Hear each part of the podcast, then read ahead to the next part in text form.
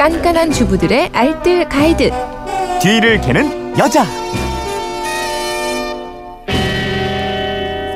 유용한 생활 정보가 있는 뒤를 캐는 여자 오늘도 곽지연 리포터와 함께하겠습니다. 어서 오십시오. 네, 안녕하세요. 어, 곽지연 리포터는 아침에 화장하고 나오세요? 어, 어때 보이세요? 어, 대충 나온 것 같은데.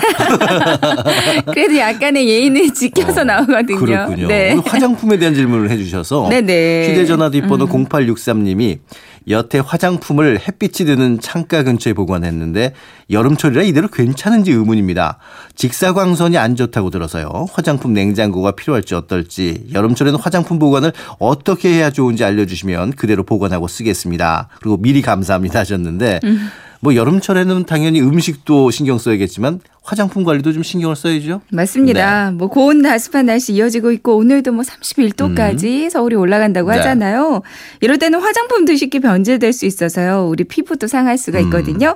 알고 계신 대로 그 보관 직사광선이 안 좋습니다. 어, 근데 화장품 보면은 그 욕실에 두는 분들도 좀 계시더라고요. 그렇죠. 근데 빛과 열은요, 화장품에 들어가 있는 성분을 쉽게 파괴해 버린대요. 네. 예, 역할을 제대로 못하게 변질시켜 버리거든요. 그러니까 햇빛 뜨는 책상이나 덥고 습한 욕실, 음. 그리고 특히 차 안에 두시는 거. 어. 이거 피하셔야 되거든요. 네. 일반적으로 화장품은 15도에서 25도 정도의 상온에서 보관하도록 제조가 되고 있습니다. 그러니까 서늘하고 그늘지고 건조한 곳을 보관하는 게 가장 음. 좋겠어요. 냉장고는 어떤가요? 왜 화장 품 냉장고 쓰시는 분들도 계시고 어떤 그쵸. 분들 스킨 같은 거는 냉장고에 넣었다가 시원하게 쓰시는 분도 음, 계시던데. 그럼 기분 예. 좋긴 하잖아요. 어, 화장품은 실온 보관이 더 좋긴 해요. 음. 근데 간혹 천연 유기농 화장품처럼 방부제를 쓰지 않거나 비타민이나 레티놀처럼 네. 고기능성 화장품의 경우에는 냉장 보관이 또 음. 필수인 제품들도 있습니다. 근데 일반 우리 음식물 보관하는 일반 냉장고의 평균 온도가 5도 정도고요. 그리고 습도가 한 80% 정도 돼요. 음. 저온성 세균이 또 자라기 쉬운 환경이거든요. 온도도 안 맞기 때문에 내용물이 얼거나 유수분이 분리되는 경우도 많고요. 또 화장품에 그 저온성 세균이 증식할 수도 어. 있기 때문에 좀 주의하시는 게 좋아요. 그렇군요. 그러니까 넣더라도 지퍼백에 넣어서 음. 보관을 하시거나 아니면 수건으로 화장품을 한번 싸고요. 어. 냉장고 안쪽 말고 문 쪽에다가 문 보관을 쪽에. 하는 게 좋습니다. 네. 아니면 말씀해 주신 것처럼 화장품 냉장고를 음. 이용하는 것도 좋겠고요. 네. 하루에 온도 변화가 10도 이상 벌어지면 안 좋아요. 음. 그러니까 한번 냉장고 에 보관을 했다면 사용 후에도 꾸준히 냉장고에 아, 보관하는 게 그렇군요. 예. 그리고 이제 화장대 서랍도 사실 깔끔하게 좀 정리를 해놔야 될 거 아니에요. 그게 가장 좋잖아요. 정리할 때는 뭐 기초는 기초끼리, 색조는 색조끼리 구분을 해놓으면 유통기한 확인도 좀 빠르고요.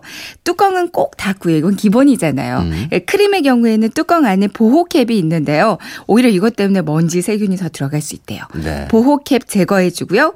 바를 때는 이렇게 손가락 대신에 스패출러, 그러니까 화장품 주걱 같은 거 이용 해서 오. 덜어내는 게 좋습니다.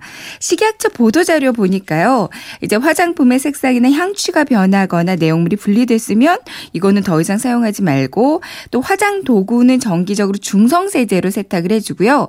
판매점에서 여러 사람이 사용한 제품을 사용하면 감염 오염이 또 네. 켜질 수가 있잖아요. 테스트용 제품을 사용할 때도 일회용 도구를 사용하라고요. 이것도 함께 기억하시면 좋을 것 같습니다. 저는 이거 크림 같은 거 쓸때 그냥 손으로 푹 펐었는데 아, 이 스패출러라는 걸 사용을 해야겠네요. 주걱 한번 사용해 보세요. 자, 알겠습니다. 근데 이제 휴가철이기 때문에 여행지에서 보통 샘플 가져가서 쓰시는 분들도 많이 많죠. 계시잖아요. 네네. 이 샘플 잘 보관하는 방법도 좀 알려주시죠. 이렇게 필름지로 된 샘플은 쓸 때요. 손으로 이렇게 푹 찢어 쓰거나 아니면 치아를 이용해서 막 뜯기도 네. 하거든요.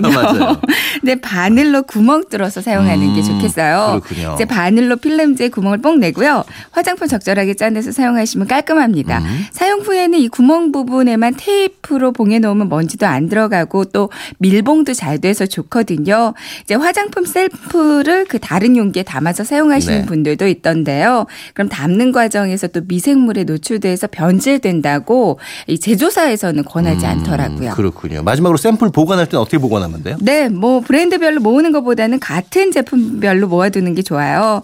에센스나 크림은 이게 수분이냐, 미백이냐, 탄력이냐 이런 것들에 따로 나눠서 담아두면 꺼내쓰기 쉬워지고요.